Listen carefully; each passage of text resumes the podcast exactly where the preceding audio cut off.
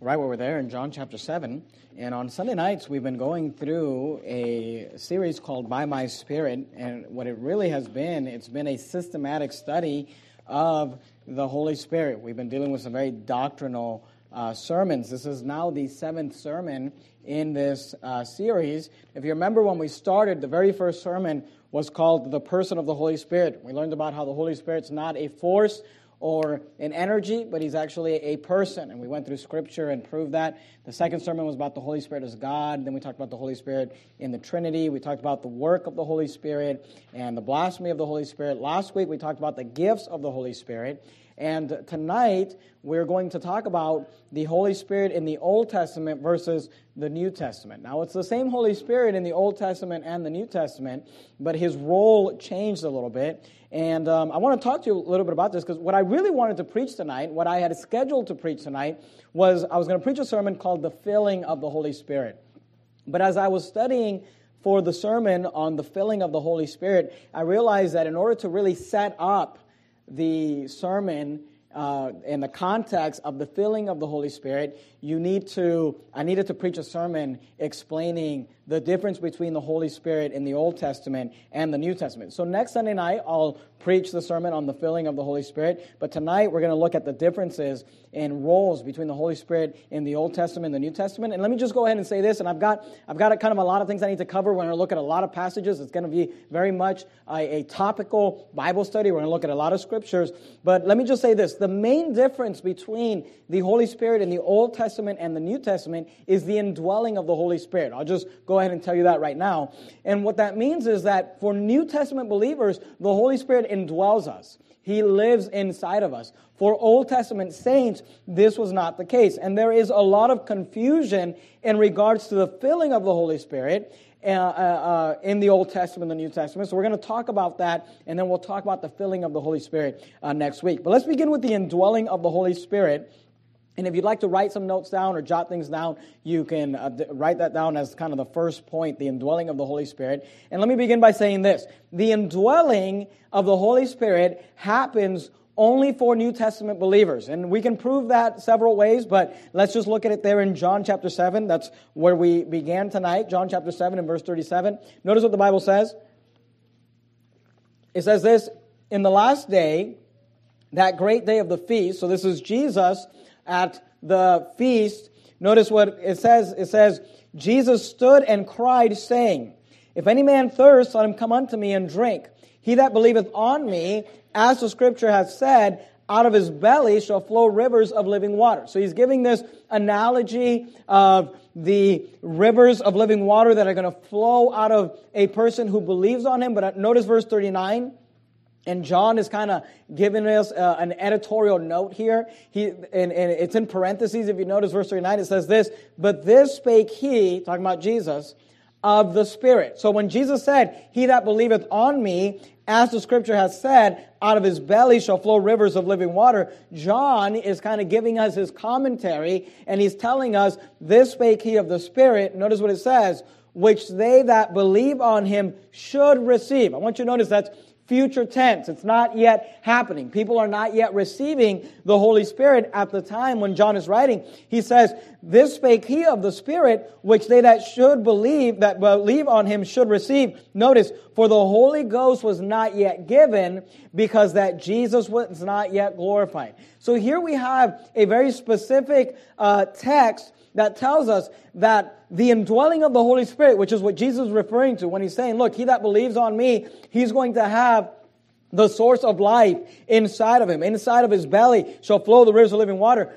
John tells us that he's referring to the indwelling of the Holy Spirit, but the Holy Spirit has not yet been given because Jesus has not yet been glorified. Now we know that when Jesus died and was crucified, when he was buried, and three days later he rose from the grave. At that point, he was glorified or in his glorified body, and he ascended. And it was at that point that he breathed on the disciples and he said, Receive ye the Holy Spirit. So I want you to notice that this is something that wasn't even happening during the ministry of Christ. It did not begin until Jesus was glorified. Now let me say this. You're there in John. Go with me to the book of Ephesians.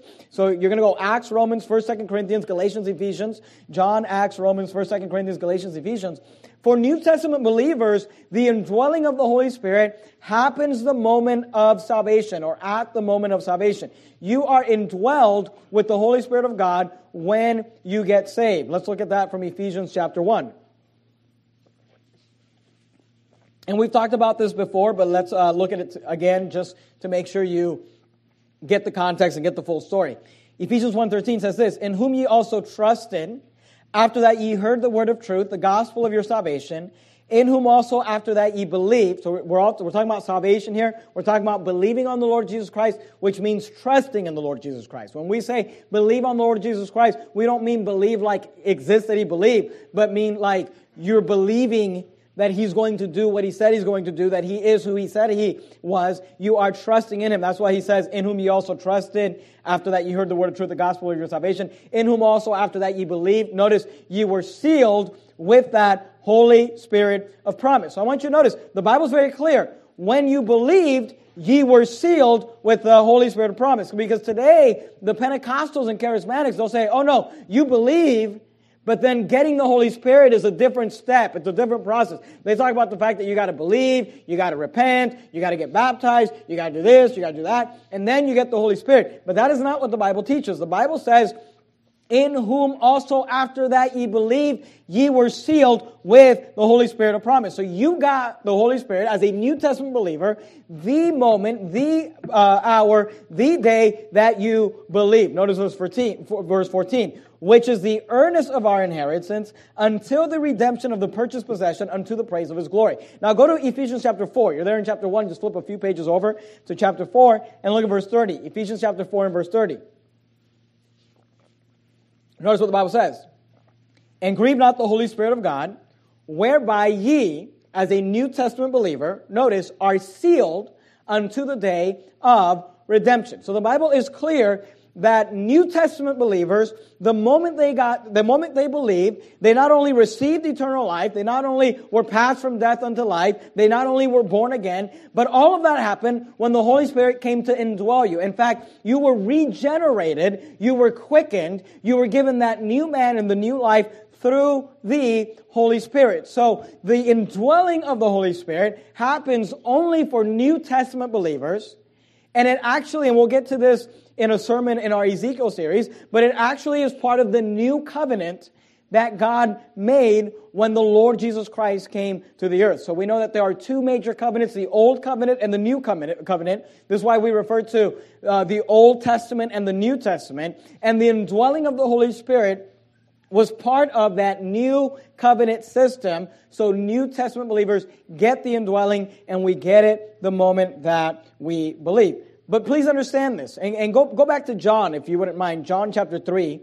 And uh, John chapter 3. And here's what you need to understand, and here's what you need to get about the indwelling. The indwelling is a portion of the Holy Spirit, not the entirety of the Holy Spirit. The indwelling is a portion that you get, it's not the filling that you get. When you get saved, you get a portion of the Holy Spirit. You get enough of the Holy Spirit to make sure that you are sealed and preserved and that, that, that you will be redeemed on the day of redemption. But you don't get the entirety of the Holy Spirit. And, and let me explain that and we'll, it'll make a little more sense as we go along. Notice John chapter 3 verse 34. Notice what the Bible says. Now this is about Jesus. It says, For he, talking about Jesus, whom God hath sent speaketh the words of God. Now notice what it says. For God giveth not the Spirit by measure unto him. Unto who? Unto Jesus. Okay, so I want you to notice what the Bible is telling us here. The Bible is telling us that when Jesus came, God sent him, God the Father sent him to preach his words, and God giveth not by measure. Meaning, he's not measuring out, he's not giving him a portion. He doesn't give the Spirit by measure to Jesus, he says, look, Jesus had the fullness of the Spirit. He had all uh, access to the power and the might of the Spirit. That's why he was able to do the miracles and the things that he did. And God says, the Bible says that he does, he, that God giveth not the Spirit by measure unto him. Now here's the implication. When he says, I don't give the Spirit by measure to Jesus, the implication is that I do give the Spirit by measure to others. Do you understand? He's saying, look, Not everybody gets the fullness of the Spirit. Now, every New Testament believer gets the Holy Spirit. They're sealed with the Holy Spirit. They get the earnest. We're going to look at that word in a second. The earnest of the Holy Spirit. Everybody gets the Holy Spirit, but not everybody gets the fullness of the Holy Spirit. He says, now Jesus, that was different. I don't give him. He says, God giveth not the Spirit by measure unto him. So the idea is that everyone else does get the Spirit by measure. Now go back to, to, to 2 Corinthians chapter 1. You're there in John, Acts, Romans, 1 Corinthians, 2 Corinthians, 2 Corinthians chapter 1. And let's look at this idea of receiving the Spirit by a measure or in a portion. You get a portion of the Holy Spirit. You get enough of the Holy Spirit to make sure that you will not go to hell. You get enough of the Holy Spirit to make sure that you are sealed, that you are, that, that, that you are identifiable, that you belong to God. But you don't get the fullness of the Holy Spirit. Every, every believer gets a portion of the Holy Spirit and gets the indwelling of the Holy Spirit. 2 Corinthians chapter 1, look at verse 22. Notice what it says. Who hath also sealed us, talking about the Holy Spirit, right? We're sealed and given the earnest. You see that word earnest? The earnest of the Spirit in our hearts. The Bible says, it often uses these terms. It says, we're sealed and we're giving the earnest. We're sealed and we're given the earnest. When you got saved as a New Testament believer, you received the indwelling of the Holy Spirit. You were sealed with the Holy Spirit, and then you were given the earnest of the Holy Spirit. Now go back to Ephesians. You're there in 2 Corinthians. Just go past Galatians into Ephesians. We were just there, Ephesians chapter 1. And let me explain to you that term earnest. We've talked about it in this series already, but let's talk about it again. The word earnest, often when we use the term earnest, we are referring to earnest money, right? And here's a definition for earnest money it is a deposit made to a seller showing the buyer's intent to purchase. Often used in real estate transactions, earnest money may be lost if the buyer backs out of the transaction. And here's what you need to understand earnest money is not the full payment.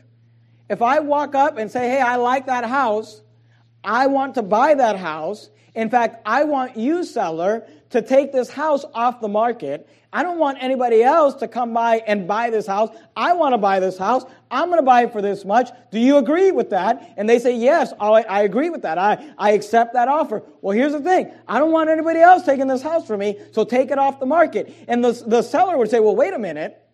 It's going to be 30 days, 35 days, 65 days before you make the full payment for this house. So what I needed to do is I needed to put down some earnest money to show that you're serious. Because I don't want to take this house off the market if you're not serious. And here's the idea. If you walk away if you decide to back out of the deal, then I get to keep the earnest money. So the earnest is not the full payment. The earnest is just enough to show I'm serious and I'm coming back. This is what the Holy Spirit is. When you got saved, God gave us the earnest of the Spirit. He didn't give you the fullness of the Spirit. He gave you the earnest of the Spirit just to show I'm interested, I'm serious, and I'm coming back. Notice what he says. Ephesians 1.13, in whom ye also trusted.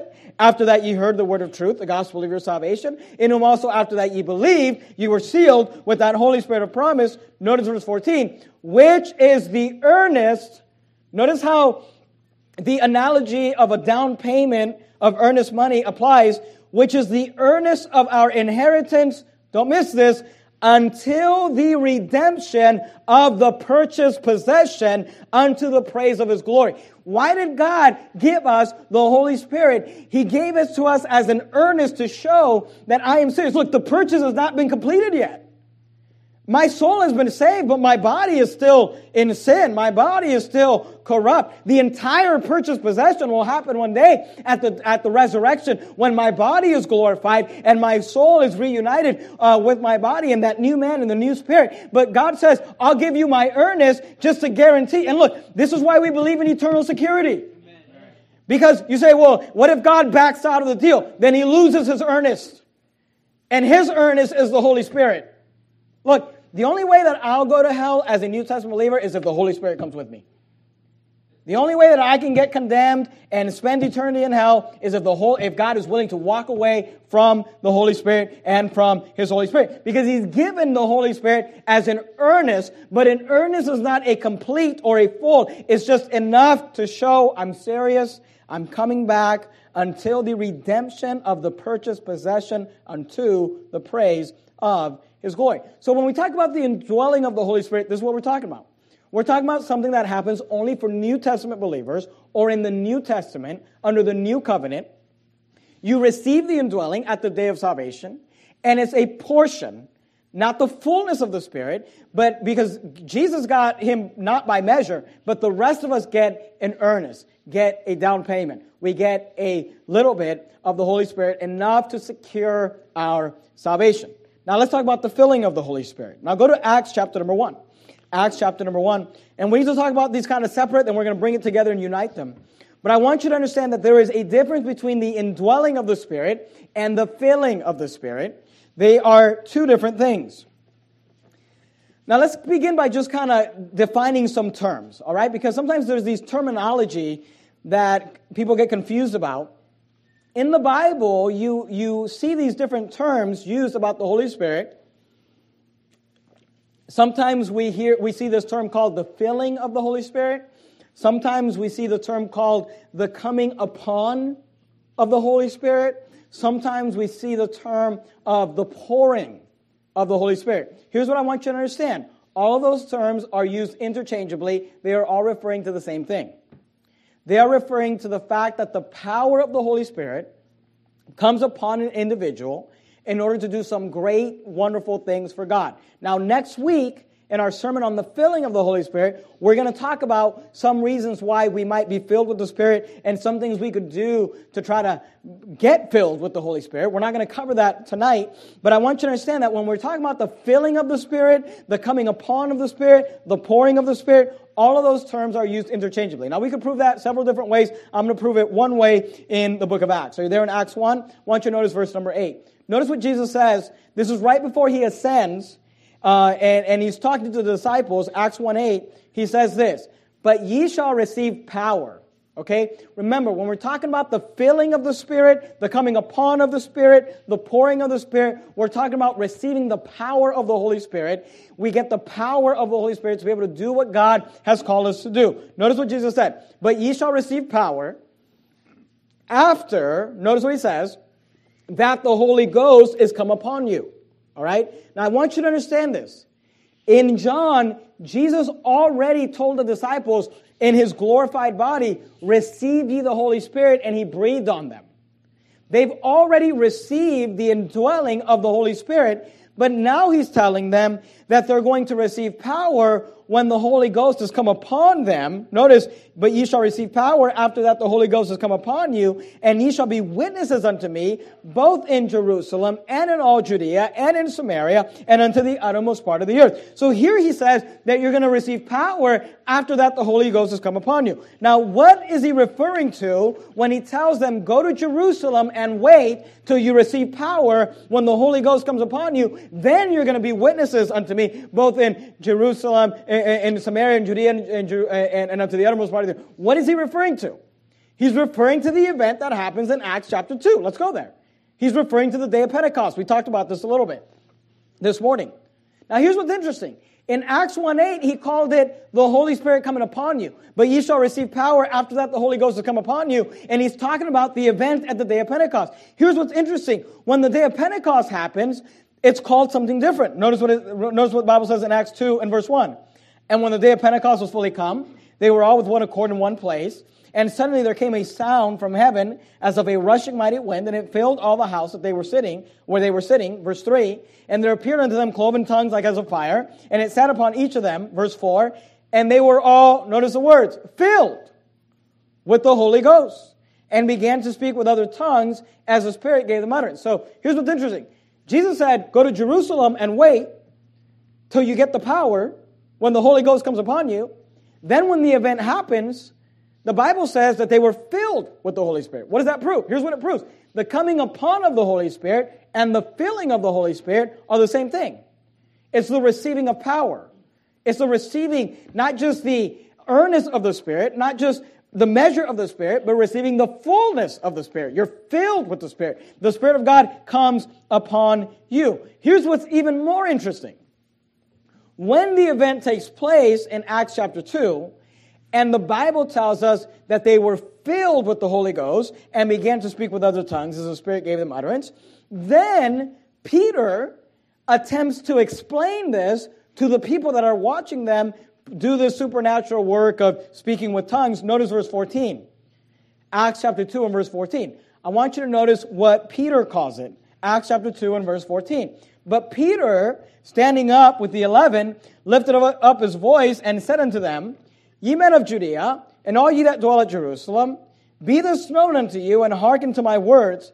For these are not drunken, as ye suppose, seeing it is but the third hour of the day. But this is that, notice, which was spoken by the prophet Joel. So Peter says, hey, what you're seeing happen right now at the day of Pentecost, this was already predicted by the prophet Joel. Now we could go to the book of Joel and see it, but he quotes it for us, so let's just look at it in verse 17.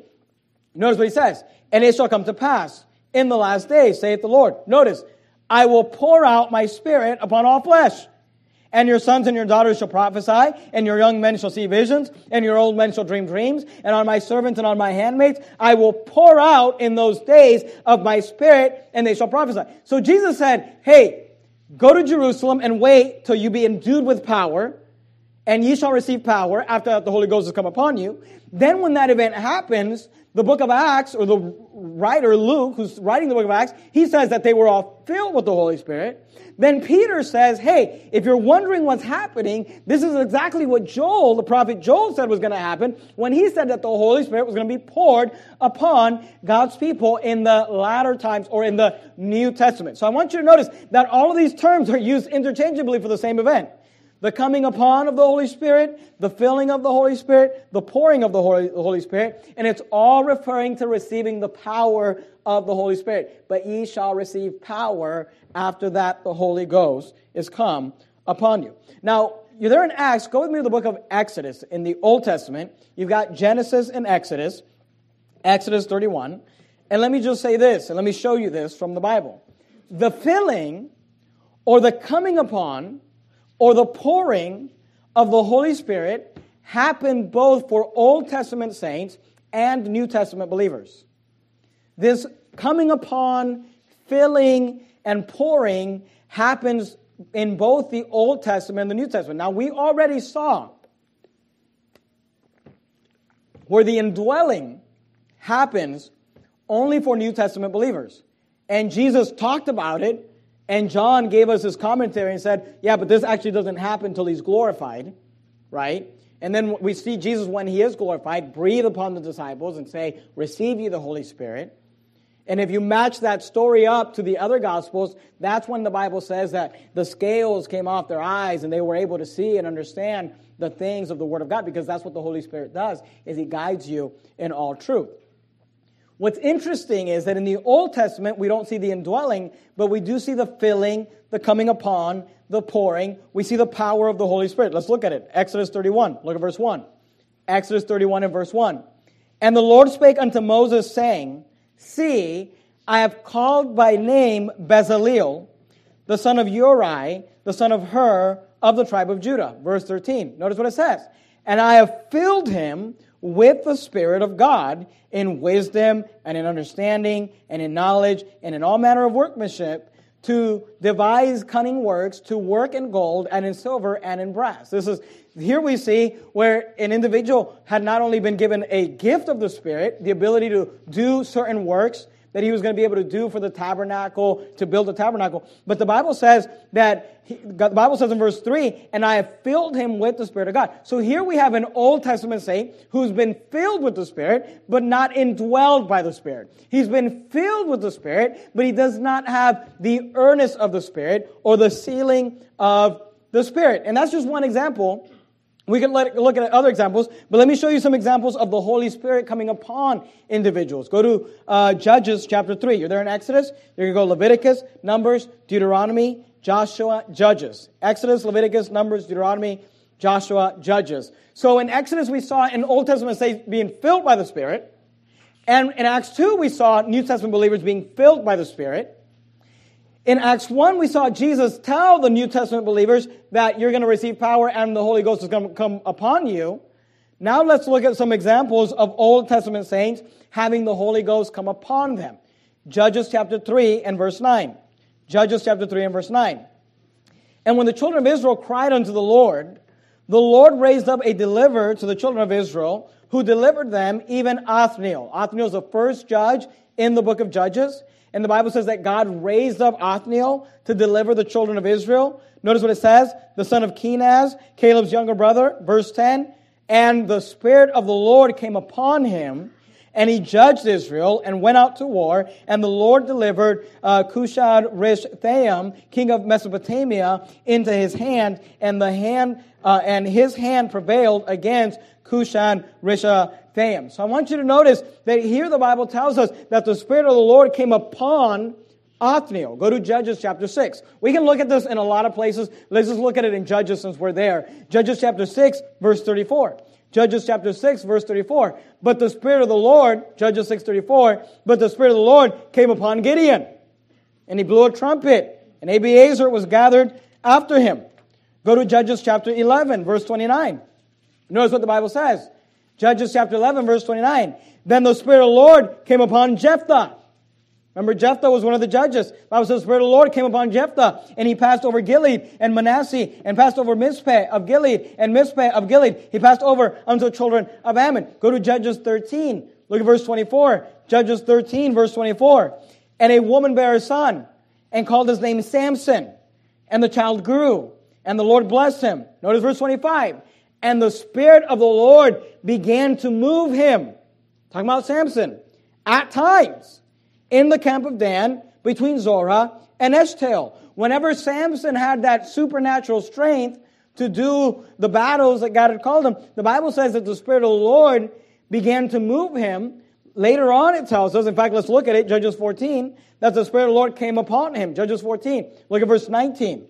And the Spirit of the Lord came upon him, talking about Samson, and he went down to Ashkelon and slew 30 men of them and took their spoil and gave change of garments unto them, which expounded the riddle. And his anger was kindled, and he went up to his father's house. Verse 20, but Samson's wife was given to his companion, whom he had used as a friend. I want to just read that verse to show you that we're talking about Samson. So in verse 19, it says that the Spirit of the Lord came upon him, upon Samson.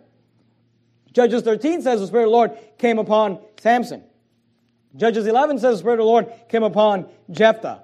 We saw that the Spirit of the Lord came upon Gideon. So I want you to notice, in the Old Testament, the Spirit of the Lord came upon individuals, and individuals were filled with the Spirit.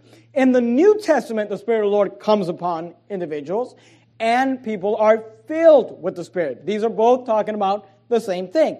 The difference is that in the New Testament, you're indwelt by the Holy Spirit. In the Old Testament, you're not indwelt by the Holy Spirit. Let me give you another thought on the filling of the Holy Spirit, and that is this that the filling or the coming upon of the Holy Spirit is not permanent. It happens from time to time. It is temporary. Now, if you walk in the Spirit, you can maintain it for a long time. In fact, you can maintain it for a lifetime. But it's not guaranteed to be this thing where once you have it, you have it.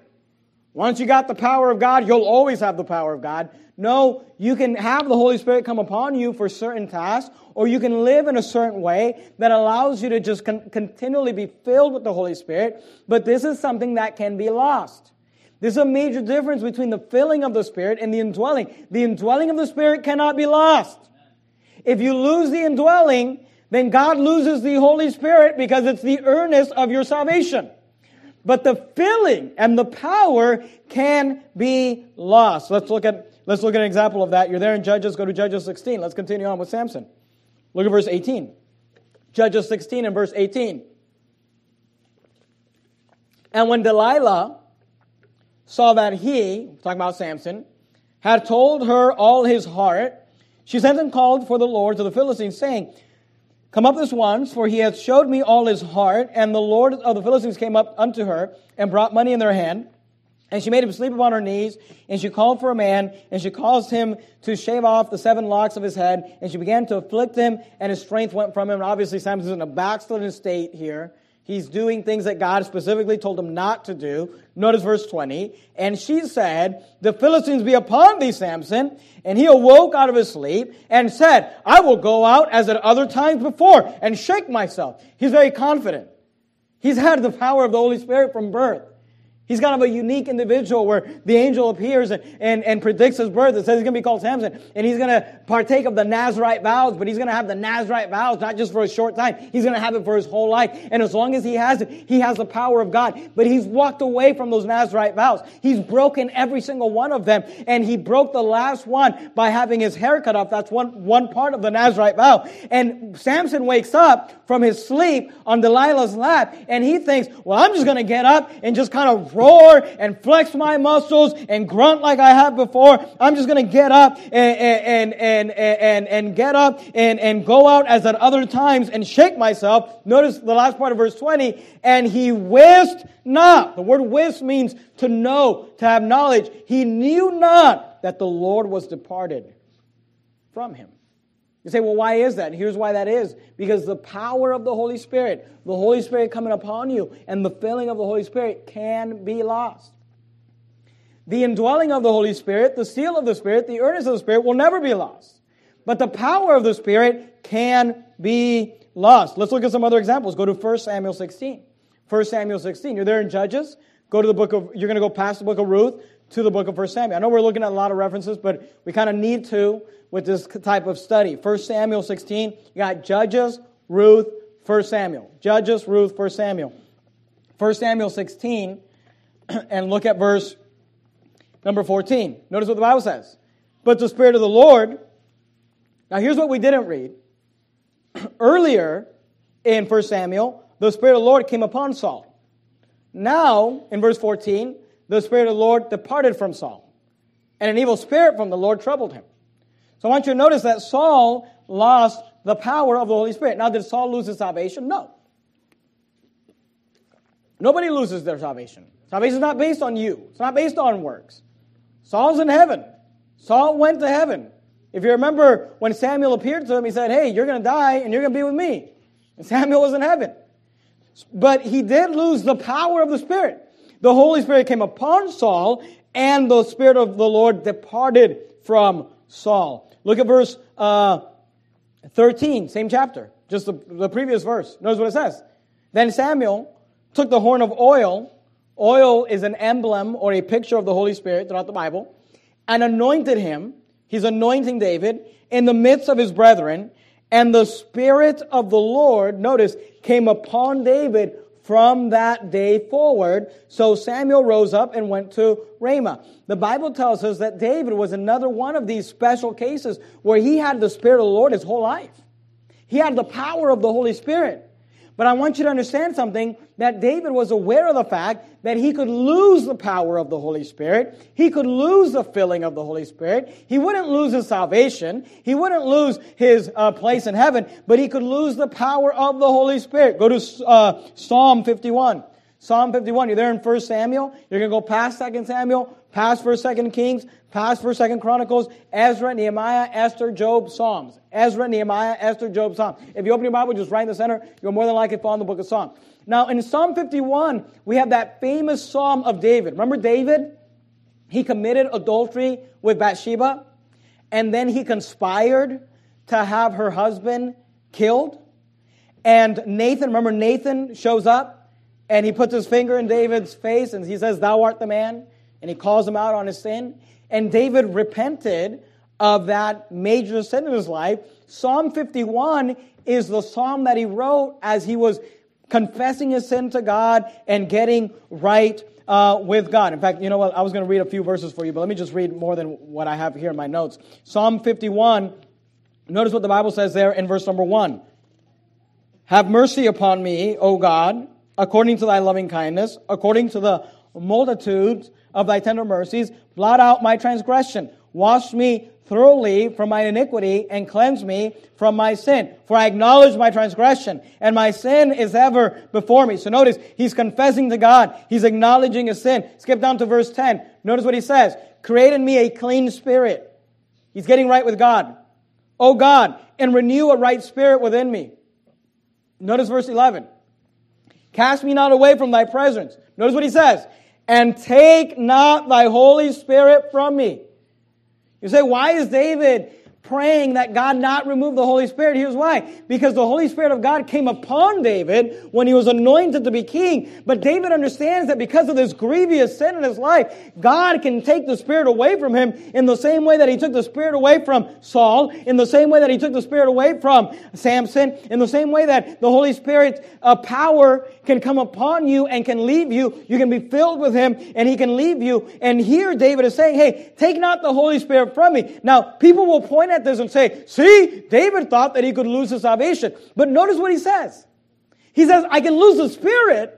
He says, don't take the Spirit from me. Keep in mind, Old Testament saint, no indwelling of the Holy Spirit. The only Holy Spirit relationship with man in the Old Testament is that He comes upon you, He fills you, He empowers you to do great things for God. He, David says, Take not thy Holy Spirit from me. But does David think that his salvation is in question? Well, look at verse 12. And restore unto me, notice what he says, the joy of thy salvation. And uphold me with thy free spirit. Now look, notice what he didn't say. He didn't say, Restore unto me thy salvation.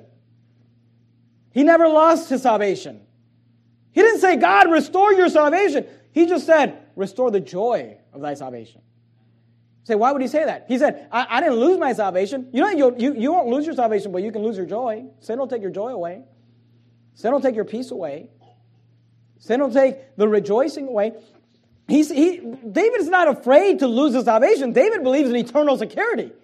But he says, restore unto me the joy of thy salvation. But in verse 11, he says, take not thy Holy Spirit. He's well aware of the fact that God can take away the Holy Spirit from him. You say, why? Go to 2 Corinthians chapter 6, New Testament, Matthew, Mark, Luke, John, Acts, Romans, 1 Corinthians, 2 Corinthians. You say, why? Here's why. Because throughout the both Old and New Testament, the Holy Spirit has a work of empowering people. And that's called the coming upon. That's called the filling. That's called the pouring. And by the way, and I don't want to get down this rabbit trail, but the Holy Spirit could even come upon people that aren't even saved. The Bible says that the Holy Spirit came upon uh, Balaam. And there's a lot of, you know, controversy as to whether Balaam was saved or not. I will tell you this, I don't believe Balaam was saved, and I think Balaam might have been a reprobate. Balaam is mentioned in 2 Peter chapter 2, and Jude 1. And if you're familiar with those passages, those are two major uh, passages in Scripture. Those are parallel passages in Scripture about false reprobate prophets. And Balaam is mentioned with them. He's mentioned with Cain. He's mentioned with Korah. We know Cain wasn't saved. We know Korah wasn't saved. He went down into the pit. Remember, God opened up the earth and he went straight into hell. Cain wasn't saved, and Balaam is mentioned in that trio of false prophets. I think Balaam was a reprobate, but even if you don't think he was a reprobate, I don't think there's a lot of evidence to say that Balaam was saved. Here's what's interesting the Holy Spirit came upon Balaam, and he prophesied. Here's what's interesting Caiaphas, the high priest, who was an instrumental uh, uh, a person in the conspiracy to crucify Christ, the Bible says that he prophesied not of himself. Meaning the Holy Spirit came upon him and he prophesied. So here's what I want you to understand. Not only is the Holy Spirit coming upon someone not connected to the indwelling of the Spirit, it's not even connected to salvation. God had certain kings do certain things in the Old Testament before they were saved, or if they might not even be, be, be saved, like Cyrus, like Nebuchadnezzar. The Holy Spirit and the filling of the Spirit can actually come upon just anyone who God decides to. But the indwelling of the Holy Spirit, that is something that's only for New Testament believers, and that is connected to your salvation, and that is your security in salvation. So we talked about the indwelling of the Holy Spirit. What is it? It happens only for New Testament believers under the new covenant. It happens at the moment of salvation, when you believed.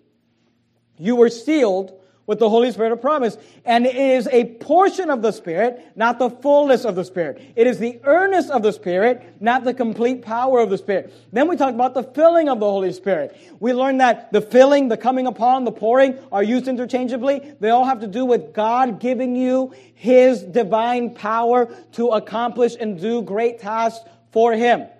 We learned that that can happen in both the Old Testament and the New Testament, and we learned that it is not connected to the indwelling or even salvation. Now let's talk about the Holy Spirit in the Old Testament versus the New Testament. You're there in 2 Corinthians chapter 6. And let me just say this if you want to write some of these statements down. There was a change with the Holy Spirit from the Old Testament to the New Testament. Honestly, when I started this series, we announced that I, I announced that I was going to do a series on the Holy Spirit, and uh, somebody walked up to me. Uh, actually, you know, I, I, hope he doesn't mind me saying this, but Brother Scott walked up to me and he said, "Hey, Pastor, I have a question about the Holy Spirit." And he said, "I know that in the New Testament we're indwelt by the Holy Spirit, and the Old Testament saints were not indwelt by the Holy Spirit. Is there a reason for that, or does the Bible give a reason as to why?" In the New Testament, we are indwelt by the Holy Spirit. And in the Old Testament, they were not. And when he asked me the question, I really didn't have an answer for him. And I just, and, and I didn't really, never heard anybody give an answer for it. I never heard a pastor really have a good, definite answer. But over the last several weeks, as I've been studying the Bible, something became um, very apparent and clear to me, which I think is the answer to the question. So let's talk about why is there a change between the Old Testament and the New Testament, where Old Testament saints were not indwelled and New Testament saints are indwelled. Well, let's look at the passage that the, the, the, the main passage that teaches the indwelling of the Holy Spirit, 2 Corinthians chapter 6, look at verse number 16. 2 Corinthians 6, 16. The Bible says this, and what agreement hath the temple of God with idols? For ye, notice what it says, for ye are the temple of the living God. As God hath said, I will dwell in them and walk in them, and I will be their God, and they shall be my people. Now, this is a new covenant passage, a New Testament passage. This was a change from the Old Testament to the New Testament. A major change from the Old Testament to the New Testament is that God said that in the New Testament, we as believers are the temple of the living God, and He will dwell in them and walk in them, and I will be their God, and they shall be my people. Now go to back to the book of Exodus, Exodus 25. You have Genesis and Exodus, Exodus 25. And let me say this. The reason for the shift between the indwelling of believers from the Old Testament to the New Testament is because there is a shift between the temple in the Old Testament and the New Testament. See, in the Old Testament, there was a physical building. At first, it was the tabernacle, a tent that was built for the sacrifices of God. Eventually, that was made into a physical building called the temple. In the New Testament, there was a shift made where we no longer care about a physical building called a temple, but God says that you, your body, is a temple of the Holy Ghost, and He's going to indwell you, and He's going to live in you and walk with you, and we will be His people, and He will be our God. Here's what's interesting about the temple the temple in the Old Testament was always indwelled by God. Exodus 25, look at verse 21. In Exodus 25, we have the story of the building of the tabernacle when God had them build the tabernacle. Exodus 25, verse 21. And thou shalt put the mercy seat above upon the ark. So if you remember, and I don't have time to get into all the details, but he's telling him how to build the furniture that's going to go inside of this building called the tabernacle, which would eventually be the temple. And part of the building is that he wanted them to build an ark, a box, and it had certain special things in it. And he wanted that ark to go into the innermost part of the tabernacle, the inner room called the Holy of Holies. And he wanted them to put a mercy seat, a throne, on the top of the ark. Notice verse 21 and thou shalt put the mercy seat above upon the ark, and in the ark thou shalt put the testimony that I shall give thee. God's word was there. Verse 22. And there I will meet with thee and will commune with thee from above the mercy seat, from between the two cherubims which are upon the ark of the testimony of all things which I will give thee in commandment unto the children of Israel. So in the tabernacle, they always had this ark that represented the presence of God. And God said that he, he, wanted them to put a mercy seat there. And once a year on the Day of Atonement, when the high priest would enter into the Holy of Holies, he would literally meet with God. God said, I will meet with you there. And the tabernacle and the temple always had the indwelling of God in the physical building.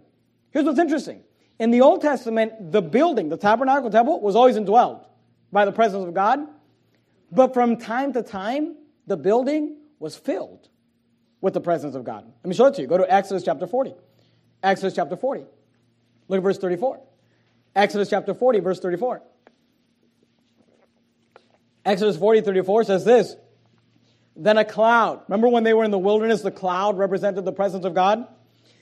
Then a cloud covered the tent of the congregation. Talking about the tabernacle that they built. Notice, and the glory of the Lord filled the tabernacle. And Moses was not able to enter into the tent of the congregation because the cloud abode thereon. Notice, and the glory of the Lord filled the tabernacle. So the tabernacle was always, always had the indwelling of God through the Ark of the Covenant. But from time to time, it had the filling of God, where the entire building was filled with the glory of God, where Moses and the Levites and the priests couldn't even go into the building because the glory of the Lord filled the tabernacle. Go to 1 Kings chapter 8. Let's fast forward a little bit. Find all those 1 and 2 books, 1 2 Samuel, 1 2 Kings, 1 2 Chronicles. They're all clustered together. 1 Kings chapter 8. Let's fast forward to the building of the temple. When they built the physical structure that took place of the tabernacle called the temple. It had a holy of holies. It had the Ark of the Covenant. It had the indwelling of God. But from time to time, it had the filling of God. 1 Kings chapter 8. Look at verse 10. 1 Kings chapter 8, verse 10. And it came to pass when the priests were come out of the holy place that the cloud filled the house of the Lord so that the priests could not stand to minister because of the cloud. For the glory of the Lord filled the house of the Lord. So here's what's interesting. In the Old Testament, under the Old Covenant, they had a physical building called the tabernacle or the temple. And that's where the presence of God was. And if you wanted to worship God, you had to physically go to that tabernacle, to that temple, make your sacrifices there, because that's where the indwelling of the presence of God was. It was always indwelled by God through the Ark of the Covenant. But from time to time, it would be filled with the glory of God. It wasn't always filled with the glory of God, it was always indwelled. In the New Testament, the shift happens because now we get rid of the temple and you become the temple. And I become the temple. And now the Holy Spirit indwells me because I'm the temple. And from time to time, I can get filled with the Spirit of God.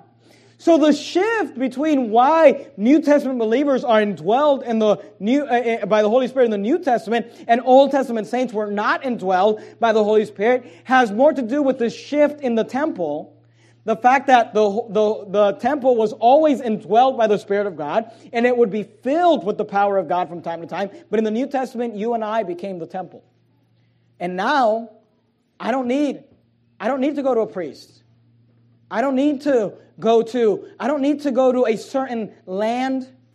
I don't have to go to a physical place.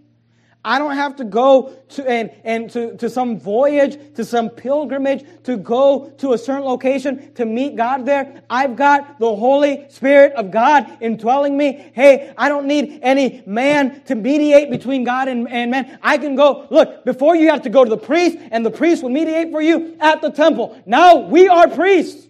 We are kings and priests unto God and his Father. Why? Because you got the Holy Spirit of God.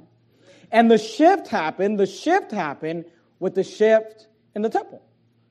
So if you want to ask the question, why do New Testament believers get indwelt? It's not because you're special. It's because the new covenant made you the temple. And when you became the temple, you got the indwelling of the temple. And from time to time, you can have the filling of the temple. Now, next week, next week, I don't want you to miss next week's sermon because next week we're going to continue talking about the filling of the Holy Spirit and we're going to talk about reasons why someone might be filled with the Holy Spirit or have the Holy Spirit come upon them. And more importantly than that, we're going to talk about things that we could do to, to be conductive, to be able to maybe uh, be available to have the filling of the Holy Spirit. But you need to understand this about the Holy Spirit. In the Old Testament and the New Testament, he came upon he filled and he was poured upon individuals. Sometimes they weren't even saved. And it had to do with the power of God's Spirit coming upon that individual. that power, that filling, that pouring could be lost. In the New Testament, we're indwelled by the Holy Spirit. You'll never lose that. But look, you can have sin in your life. You can walk in such a way where the Holy Spirit cannot use you. The Holy Spirit cannot fill you. The Holy Spirit cannot empower you. And we're going to learn about that and talk about that next week. Let's bow our heads and have a word of prayer. Heavenly Father, thank you, Lord, for your word. Thank you for the Bible. Thank you for these uh, principles, Lord. And thank you for the fact that you just give us. You gave us the, the Holy Spirit to be able to learn and study and understand Scripture. And Lord, we just thank you for the Bible and we thank you for the Holy Spirit. We love you. In Jesus' name we pray. Amen.